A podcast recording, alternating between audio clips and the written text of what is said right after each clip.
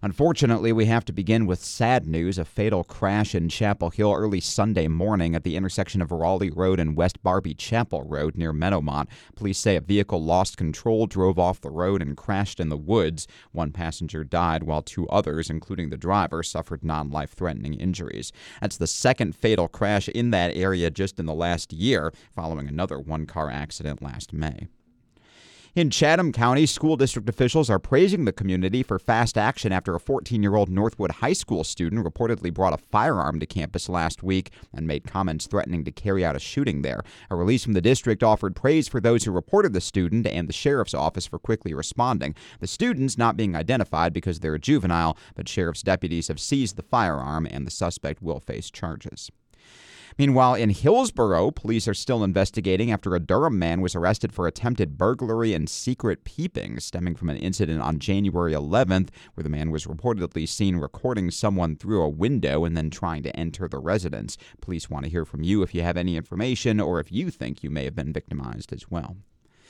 Back locally, the Chapel Hill Carrboro City School Board is taking a stand against the so called Parents' Bill of Rights law passed by the General Assembly last year. School districts had to enact enforcement policies for the new law, which came under fire for banning teachers from discussing LGBTQ issues in early grades and requiring schools to out transgender students to their parents, even without their consent. N&O reports the Chapel Hill Carrboro School Board deliberately left those two provisions out of their policy when they passed it last week. Vice Chair Riza Jenkins warned about the possibility of a costly legal fight, but also voted in favor of that measure.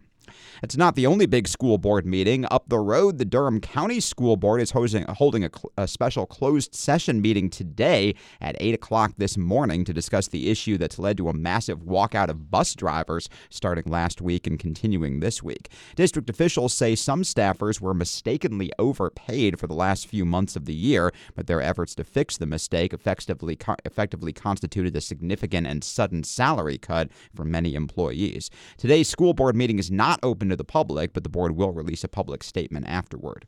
One other local government meeting tonight, the Hillsborough Town Board meets at 7 p.m. to get an update on sustainability efforts and to look ahead to an upcoming budget retreat. Finally, what's the biggest prize you've ever won from playing a game of rock, paper, scissors? It's not a question from No Country for Old Men. For one UNC student this past weekend, it was tickets to see Carolina Duke basketball on February 3rd, all part of an event planned by Carolina advertising and journalism students called Duke It Out, with a lot of throwing down over rock, paper, scissors. 97 on the Hills, Brighton McConnell was there. Hundreds of UNC students braved the cold weather Friday evening to make it to the indoor practice facility and try their hands at winning the Duke It Out Rock, Paper, Scissors tournament. Whether it was from seeing the event on social media, noticing the food trucks outside, or hearing that tickets to the upcoming UNC and Duke men's basketball game were on the line, students came in and played the classic game amongst themselves. Organizers had the registered students break up into groups of 32, 16 pairs of players for the initial rounds of the tournament. Before long, the facility was filled with people throwing down their three choices of rock, paper, or scissors and following it with fist pumps, cheers, or shouts of so close. Rock, paper, scissors, shoot. Yes! rock, paper, scissors, shoot. Oh. Duke It Out was the product of the New Media Technologies class offered in the UNC Hussman School of Journalism and Media. Taught by advertising professor Gary Kayye, the class runs in tandem with another of Kayye's courses called The Branding of Me. Each fall, his students come up with a project to create, organize, and market on their own as practical ways of learning. Then, in the spring, they learn how to build upon those experiences with more branding strategies. Kayye was there on Friday to support his students and watch the tournament unfold. So we're learning about social media marketing, digital media marketing, creating events, creating uh, experiences, you know, doing things that are outside the normal traditional advertising model. And then the second semester is branding. So we, we from that we learn okay, now we we build an event, we build something interesting. How do we make it long lasting? How do we make it emotionally connect with people, which is all part of branding. They're never the same. You know, sometimes they're kind of just for fun like this one, and sometimes they're more serious projects. Duke It Out highlighted some of those strategies through a variety of promotional campaigns social media videos with historical UNC basketball footage, rock, paper, scissors games shot in the Dean Smith Center, and even students holding up signs among fans at recent Carolina games were all part of the plan to get the word out. Juliet Diaz is a junior journalism major in the new media technologies class and was voted by her peers to be a project manager for Duke It Out. She said while the class initially considered other types of events, like putting on a concert for the campus community, they kept coming back to the idea someone had thrown out during the brainstorming session. We wanted to make something that we would do ourselves, and I think someone in the class had said, Hey, let's do a rock, paper, scissors competition. And it was kind of like, No, we're not doing that. And then we're like, Oh, wait, actually, uh, we like that. So I think it ended up being fun for everybody, and that's what, at the end of the day, that's all we wanted to do. If get in a line, find a partner. Let's go, guys. On Friday, the competition was whittled down. Eventually, eight players were left standing from the group stage. They faced each other with a crowd now watching every move, waiting to see who would advance. Oh! And then there were two players. In the final round, which was best three out of five to help build suspense, UNC senior Ryan Burns ultimately came away with the win by sweeping her opponent. Rock, paper, scissors, shoot. Rock, paper, scissors, shoot.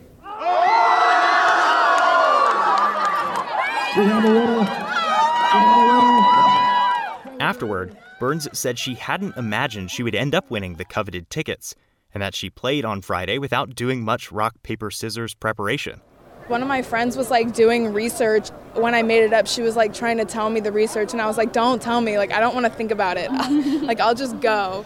But the tickets will go to a worthy winner, not just because of Burns' proficiency and luck, but because she has yet to experience a UNC and Duke men's basketball game in person.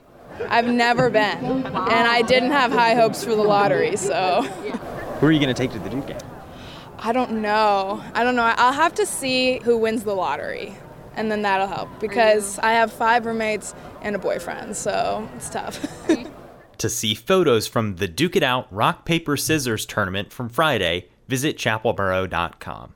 For 97.9 The Hill, I'm Brighton McConnell. And visit chapelboro.com for more local news as well, including details about 11 local first responders who got recognized with service awards last week by the Chamber for a Greater Chapel Hill Carrboro. All 11 were honored at the Carolina men's basketball game Wednesday night. It is 619. Time now for sports, brought to you this hour by the Generator Super Center. The winning streak continues for UNC men's basketball as the fourth ranked Tar Heels beat Boston College on Saturday 76 to 66. Carolina struggled early and trailed through much of the first half, but took a three point lead at halftime and eventually pulled away late. RJ Davis led the scoring with 16. Harrison Ingram added another double double, 11 points and 13 boards, including this. Pitches ahead to Cadeau. He'll try the lob. A one-handed finish by Ingram in transition. A highlight for sure. Holy smokes. Jones Angell on the call there from the Tar Heel Sports Network. Sixth double digit win in a row in ACC play. First time UNC has achieved that since 1993. Tar Heels back in action tonight, hosting Wake Forest at 7. We'll have all the action for you right here on 97 on the Hill, starting at 5.30 with countdown to tip off. Also, a good weekend for UNC women's basketball as the 23rd ranked Tar Heels moved into first place in the ACC with a 79 68 win over Louisville. 13th ranked Cardinals were in first, but UNC overtook them with a 23 point effort from Deja Kelly and a 10 point 12 board double double from Alyssa Ustby, who also more than doubled her previous career high with seven blocks. After some early rebounding struggles this season, Carolina's now beaten their last five opponents on the glass. Here's head coach Courtney Banghart on that. We can't out rebound anybody in the non conference, right, or early in the year. Um, and honestly, this team has continued to get to get, you know, come together and grow and our guards are doing a better job on the glass. Our bigs are doing a better job on the glass. It means we're earlier to the glass, so we're not like reactive. We're just more aggressive to the glass. Um, and like I said, I think they're the posts are. I mean, the guards are buying into it more and helping as a gang rebounder. Um, but yeah, to have, I mean, out rebound this team by 14, um, out rebound Virginia, you know, who's top 10 in the country. I mean, we know it's an important stat, right? It's sort of a 50 50 50 ball where you either have the disadvantage or the advantage. Um, but advantage is disadvantage, doesn't matter. The 50 50 ball we're going to try to get. So just a huge stat we have to continue to track on. That's Courtney Banghart speaking there. Carolina's next game is Thursday at home again against Miami. Elsewhere in sports, a big weekend for top ranked UNC women's tennis. They beat 11th ranked Auburn 6 to 1 and then swept number 3 Georgia 7 to nothing. Not as good a weekend for the men's tennis team. They lost 6 to 1 to 12th ranked Columbia. UNC men's and women's swimming and diving both lost to NC State and Virginia in a tri meet over the weekend, and UNC gymnastics lost narrowly to NC State, but Tar Heel sophomore Gwen Fink won the all around title individually. Up to the pros, big congrats to former Tar Heel basketball star Pete Nance. He made his NBA debut on Saturday with the Cavaliers, coming in for three minutes in their win over Atlanta. And no points, though. And in hockey, the Carolina Hurricanes split two games over the weekend, beating the Red Wings 4 2, but then losing to the Wild 5 2. Finally, we turn to the ACC, whose long term future is up in the air now that Florida State has launched a court battle to try to leave. At issue is whether FSU can get out of a grant of rights deal that ties their revenue from TV broadcasts to the ACC through 2036. Longtime sports commentator and attorney David Glenn says that's the biggest wild card of all. It's that challenge of the grant of rights that I find hard to predict. Remember, Texas and Oklahoma did not challenge the grants of rights they signed with the Big 12 their lawyers told them they were probably going to lose. But their grant of rights also was not 20 years long. Mm-hmm. And, and I think your listeners may be able to identify if you sign, let's say, as a salesperson, a non compete clause with, with your company, most non compete clauses are legal, but if it's too long, too large a scope, a judge could find it illegal. You know, if you said if Aaron Keck left uh, you know, he's not allowed to work in the radio industry anywhere in North America for 25 years, right? Yeah. That would be so broad that a judge would say that is a, an on its face illegal restraint of trade. But again, the majority of non compete clauses are legal.